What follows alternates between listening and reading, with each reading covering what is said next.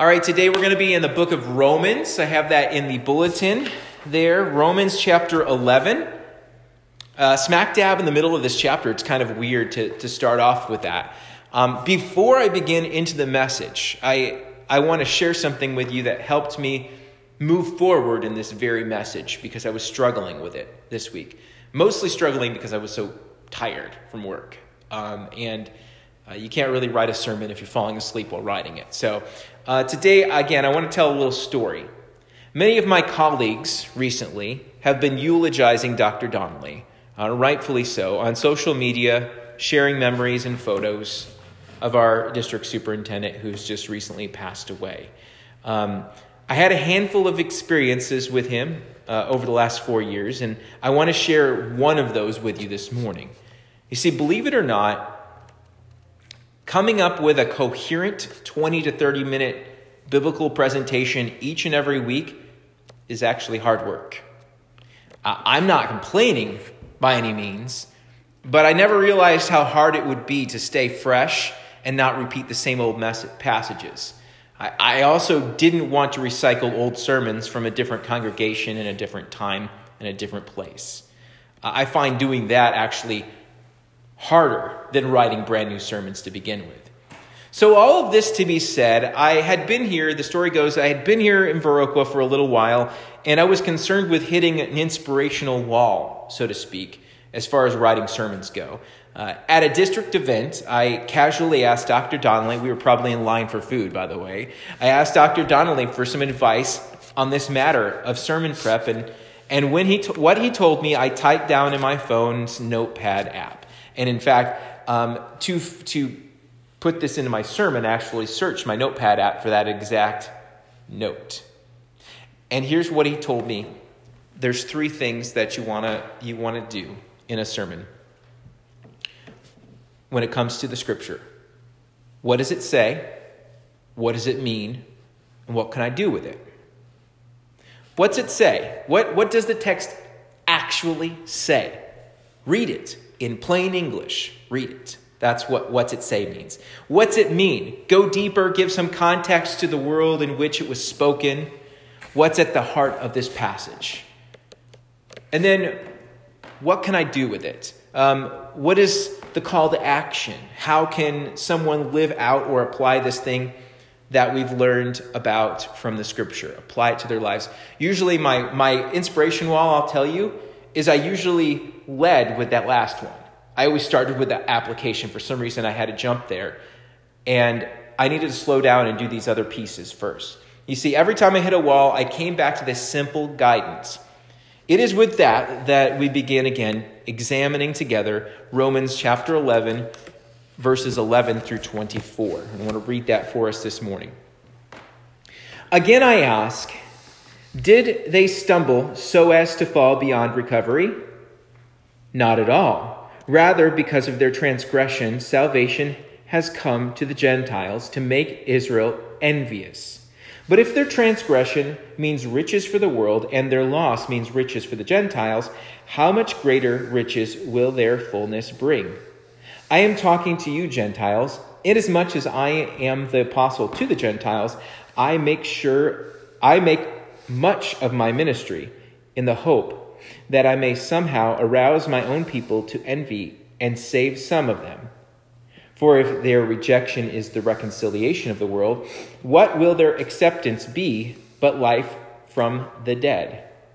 If the part of the dough offered as first fruits is holy, then the whole batch is holy. If the root is holy, so are the branches.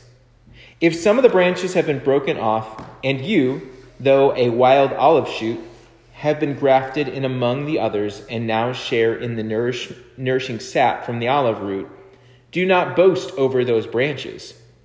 If you do, consider this you do not support the root, but the root supports you. You will say, then, branches were broken off, so I could be grafted in. Granted. But they were broken off because of unbelief, and you stand by faith. Do not be arrogant, but be afraid. If, uh, but for if God did not spare the natural branches, he will not spare you either. Consider, therefore, the kindness and sternness of God sternness to those who fell, but kindness to you, provided that you continue in his kindness. Otherwise, you will also be cut off. And if they do not persist in unbelief, they will be grafted in, for God is able to graft them in again. After all, if you were cut out of an olive tree that, that is wild by nature, and the contrary and contrary to nature were grafted into a cultivated olive tree, how much more readily will these, the natural branches, be grafted into their own olive tree? This is the word of the Lord. Thanks be to God. Now, if you permit me a moment here.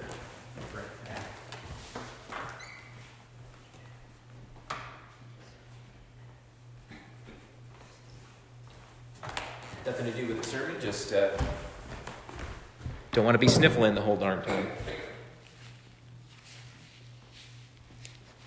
All right. Now, so that is that is the scripture itself, but I want to unpack it a verse or a verse or two at a time as we go through it. Um, and you have these pieces in your bulletin with fill in the blanks. You see, what we look at here, and of course, Romans written by Paul, and Paul is writing to the Gentiles in Rome.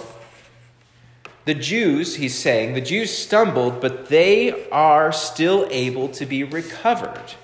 They are still able to be recovered. Because of their failure to accept the gospel, the Gentiles have received salvation. Because of the, the failure of the Jews to accept the gospel. You see, we, we said this in Sunday school a few weeks ago. I remember this. Um, Paul would usually, his pattern was he'd go to a town, he, he would minister, and he would uh, go to the synagogue first. He would go to the Jews first, and he would teach and he would reason with them over and over again until he overstayed his welcome, I guess, and somebody got upset with him and kicked him out of the synagogue.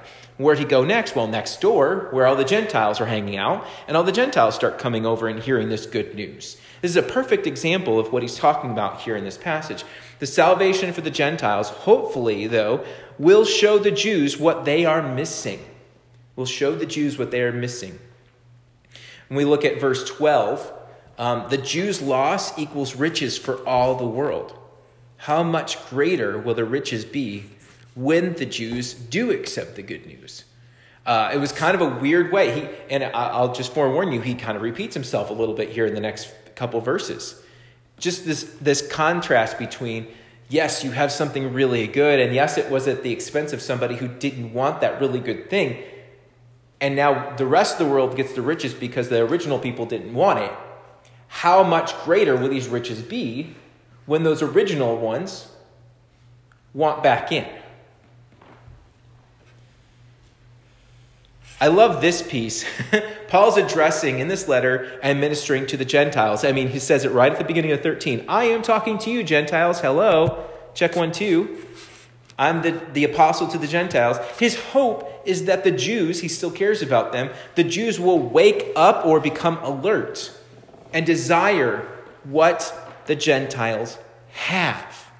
He wants them to have what the Gentiles have. Essentially saying the same thing as the previous verses. Uh, verse 14 For if their rejection brought reconciliation to the world, what will their acceptance be but life from the dead? Again, saying the same thing, but in a different way. Bigger stakes, if you will. Life from the dead. We look at verse 16, and it's an interesting take on this idea of dough. Uh, it says, If the part of the dough offered as first fruits is holy, then the whole batch is holy. I don't know if you've made dough or bread before. Um, and I've baked things before, and if you don't mix them correctly, one piece of it's going to taste really salty, and another uh, part of it's not going to taste very salty or whatever. It's not going to have the right flavor. So you have to mix it real good and make sure it's all worked thoroughly, uh, maybe even kneaded, of course, so that you have the same flavor all throughout the entire bread. Well, that same concept is if that part of it was offered as the first fruits is holy, then the whole batch is holy. And then that opens the door for him to talk about branches. He says, if the root is holy, so are the branches. He opens the door he, to introduces vines, branches, and the concept of what we're going to talk about here shortly grafting, grafting.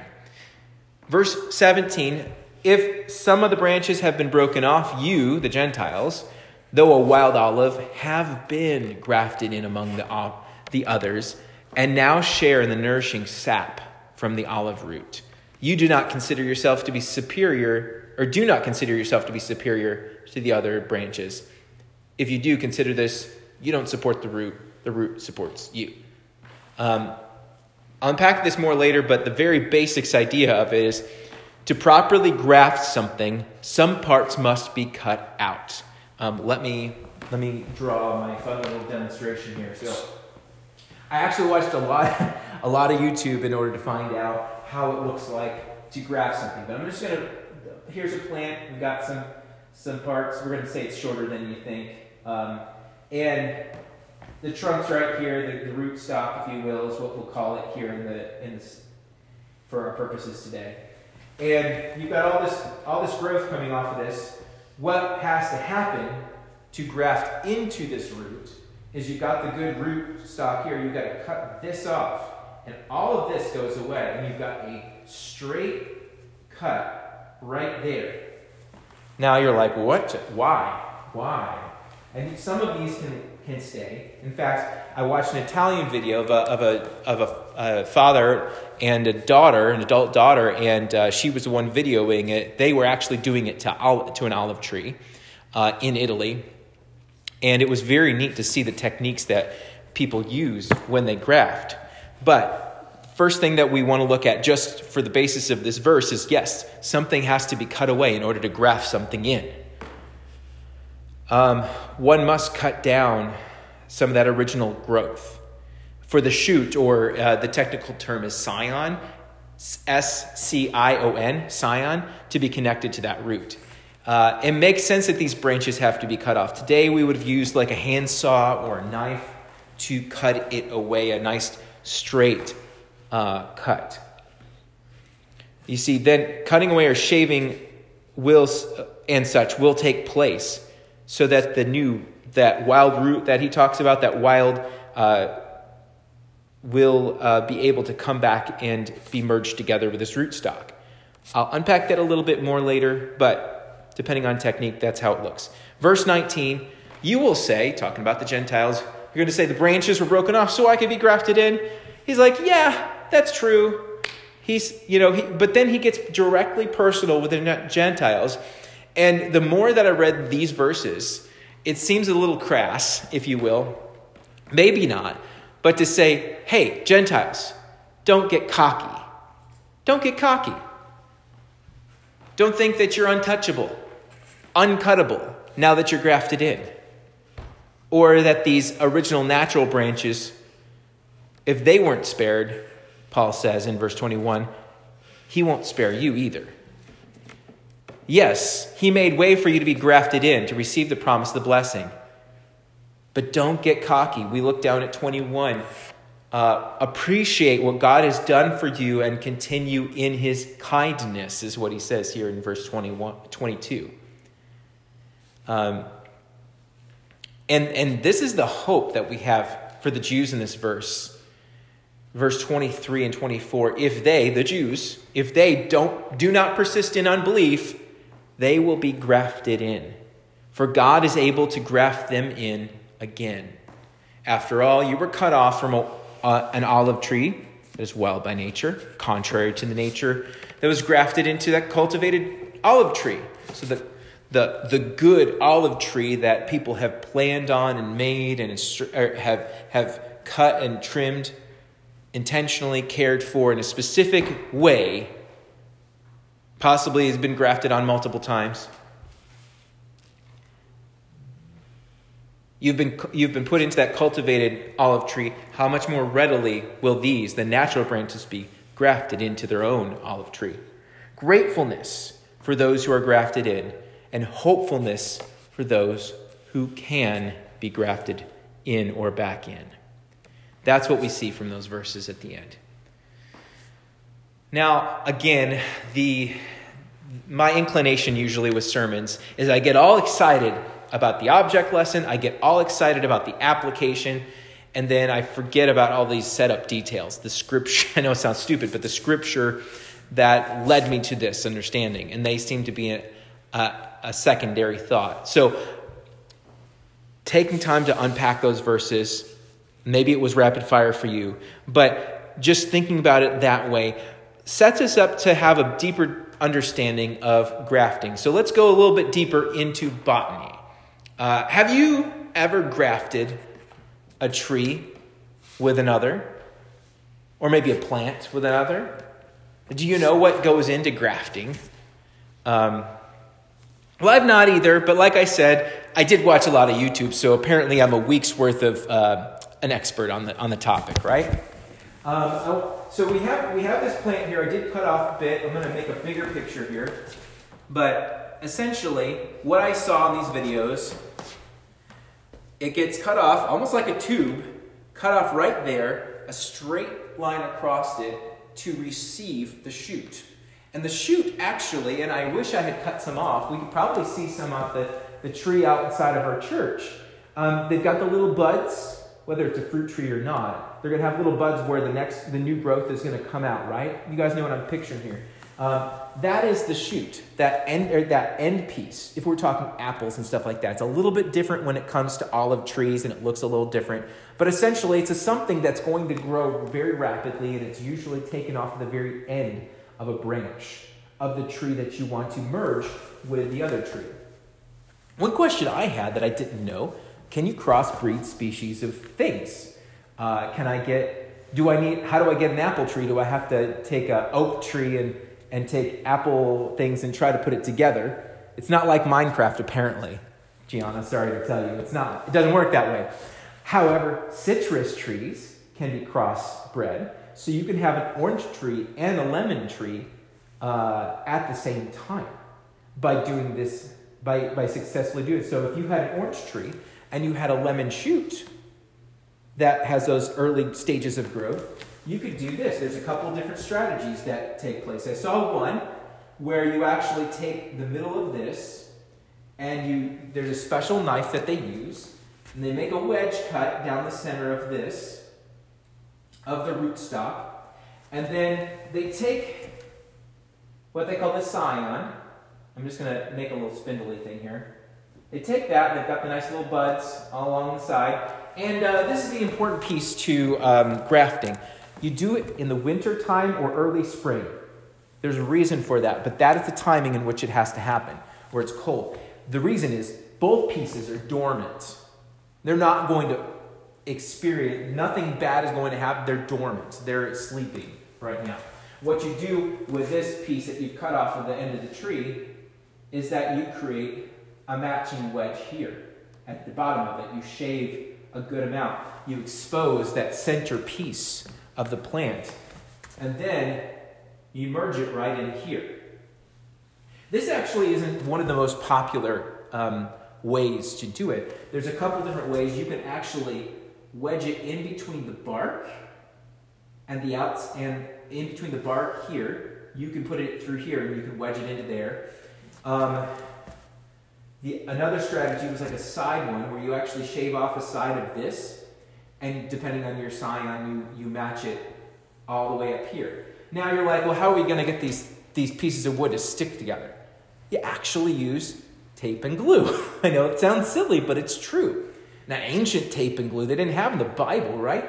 What, the first things that I saw, and it was actually the, uh, the Italians who were showing this video of actually merging together this olive tree.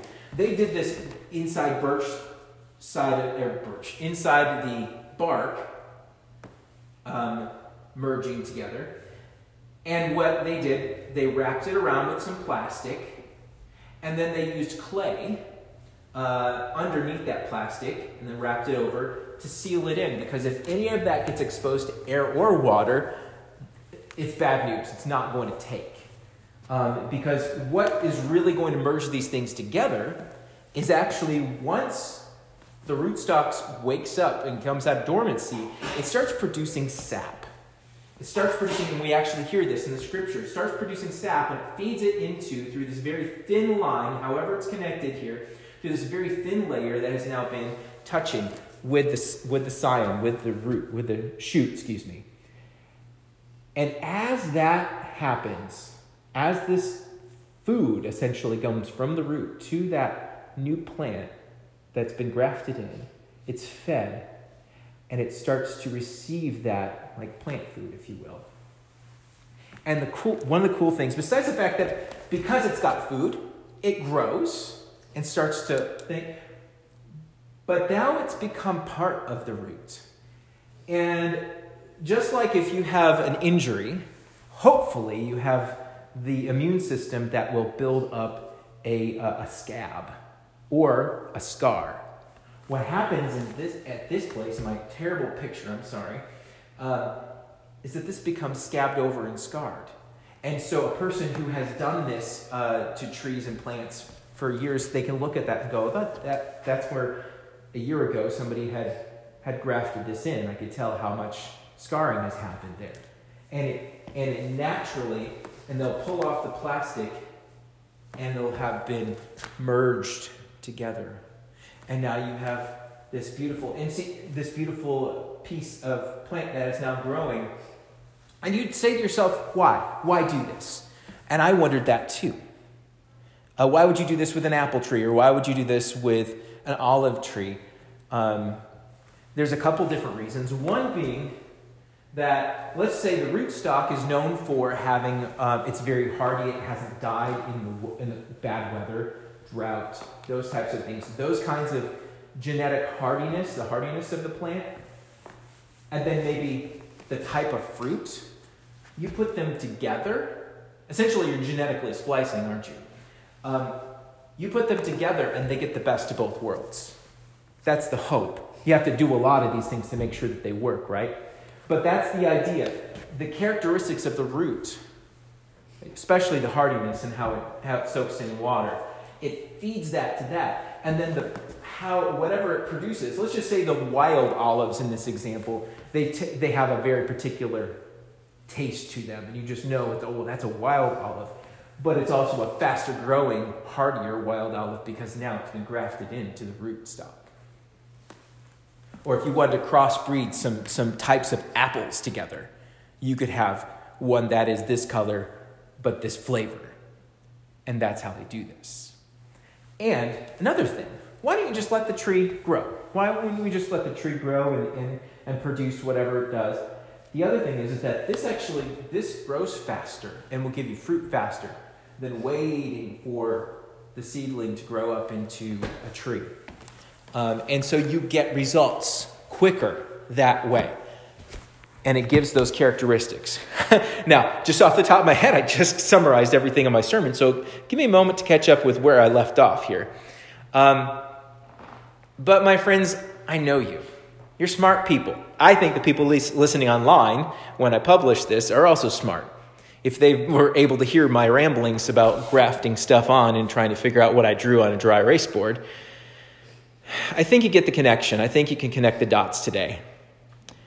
The analogy that Paul makes with the Gentile Christians as he writes all of this he says, Gentiles, you're not the root, you're the shoot. you are grafted in. Yeah, something had to be cut off to make room for you to be put in there. You're not the root. We find out who the root is. The root is Jesus Christ. The root is the promise. The root is God's plan for salvation for the world. And now they're in because of the rejection of the original root, the original olives, if you will. He says, You were painstakingly grafted, cut into the root. You receive God's holiness. That holiness, let's pretend that's the sap, right? God's holiness because it crosses through like a scion that re- receives sap from the rootstock in spring. So the Gentiles were not originally part of that olive tree Paul talks about. They were wild. And the old original branches that had been cut off to make way for them, but they those branches can be grafted back in. The Jews still have an opportunity. And he says, You Gentiles could just as easily be cut off too. Again, Don't get cocky. Now, one of my brick walls with this sermon is I wanted to start off, it's New Year's. Let's talk about fresh start. Let's talk about uh, something, something catchy with uh, New Year's resolutions. And those things swim in my head, and holiday themed messages uh, can be easy to just pluck a verse or two out of thin air and put it down on paper and just talk about them. Um, and I think that's a good reason I had a brick wall moment. God brought me back to this one because here's the thing that I need to share with you today. At the heart of our church, I personally experienced a fresh start. Um, you all, you've given my family a fresh start. You've given us an opportunity to minister in a way that we've never ministered before. You've provided a home. You've provided an opportunity for me to share what God has laid on my heart because you're part of this church. Um, you care and love for your pastor family and uh, tend to our children in Sunday school, Bev. And you're a very important part of our fresh start. And as I had been thinking about that um, over you know a few years ago, this slogan came to my mind, helping you discover your fresh start in Jesus Christ. I prayed it earlier. We are not salvation. Salvation comes through faith in Jesus Christ. We point people to Jesus Christ and salvation. We're the ones that highlight those very important characteristics of God. God doesn't want anyone to perish. He bent over backwards for you and me, for the whole human race. And as we looked at last week, he left his father's throne, came to earth to live among us as a human baby. He lived and walked and taught and loved people. Then he would show them how much he loved them. Being arrested, tried, sentenced to death in just a short while, never fighting back he even carried his cross until he physically couldn't, and then some out of towner had to be called over to haul his cross up the hill. And then he was crucified and disgracefully displayed for all to see. My friends, all of this so that we could have a second chance, or how we phrase it here, a fresh start. So we could be grafted in to his plan for the world, his plan of redemption. In Romans, Paul clearly desires that, this, that his brethren, the Jews, would change their hearts and follow Christ. That he would keep encouraging those Gentiles to live and continue on in the kindness, the grace of God. The Gentiles didn't do anything to be grafted, isn't that interesting? This plant didn't say, hey, I'm going to I'm gonna hop into this other plant. Let's see. No. They got snipped off the end, they got shaved down, they got wedged into a thing, wrapped around real tight. Imagine how much, it sounds very violent when I, when I say it like this, and then stuff glooped on top of them. How confused, if, if a plant was sentient, which it's not, how confused would that plant be? Pretty confused. The Gentiles didn't do anything to be grafted. It doesn't say, I want to be cut down and shoved into that plant. You know what a, a shoot does, uh, responds to being grafted? know what its response is? Receive. Receive the sap that flows from that close connection between the scion and the root stock. It takes time after grafting happens before those two join together and the sap begins to flow into the grafted scion. Before they become one branch, one vine. What does that take? It takes patience. You might not see fruit for another couple years off of that scion. You might not see the scarring and the healing happening as soon as you think it would. It takes patience. And there's a noticeable mark, again, when that connection is finally formed. It's a scar, a scab, evidence of healing. That's what it is. Evidence of healing where cutting and chopping took place.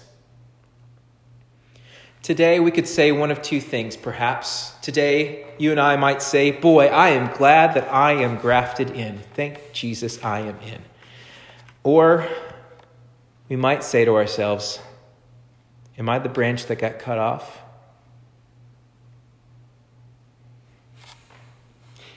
In the book of Acts, Paul and Silas addresses their jailer after God miraculously showed his power freeing all the prisoners Yet, none of those prisoners left the jail. The jailer was astonished at this, and he asked Paul and Silas what he must do to be saved, to be grafted in. Acts 16:31 says this, they replied, "Believe in the Lord Jesus and you will be saved you and your whole household." My friends today and those listening online, I ask you, Hey, it's 2023. Are you grafted in or are you cut off? If you feel cut off because of your own choices, walking away from the beautiful promise of God, the good news of Jesus is you can come back. The door is open, His arms are open. He died to give you a fresh start. Just like the Jews Paul references in our reading today, you can be grafted back in to the vine.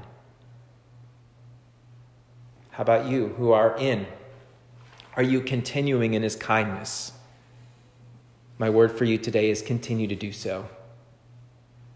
And perhaps if you're not, are you ready for your fresh start? So is Jesus. He's ready for your fresh start too. Let us pray. Heavenly Father, we thank you this day that you have provided a way for us to be grafted in. We thank you for a fresh start and we thank you for redemption even after we have rejected you. Maybe personally, not all of that resonates in our own heart, but we know somebody that it does. And our hearts burn and are burdened for them. And we look at the lives around us and we say, oh, they're so far from God. How can they ever come back? How can they ever meet Him for the first time? Everything about that person is so wrapped around sin and so wrapped around everything that is anti Jesus.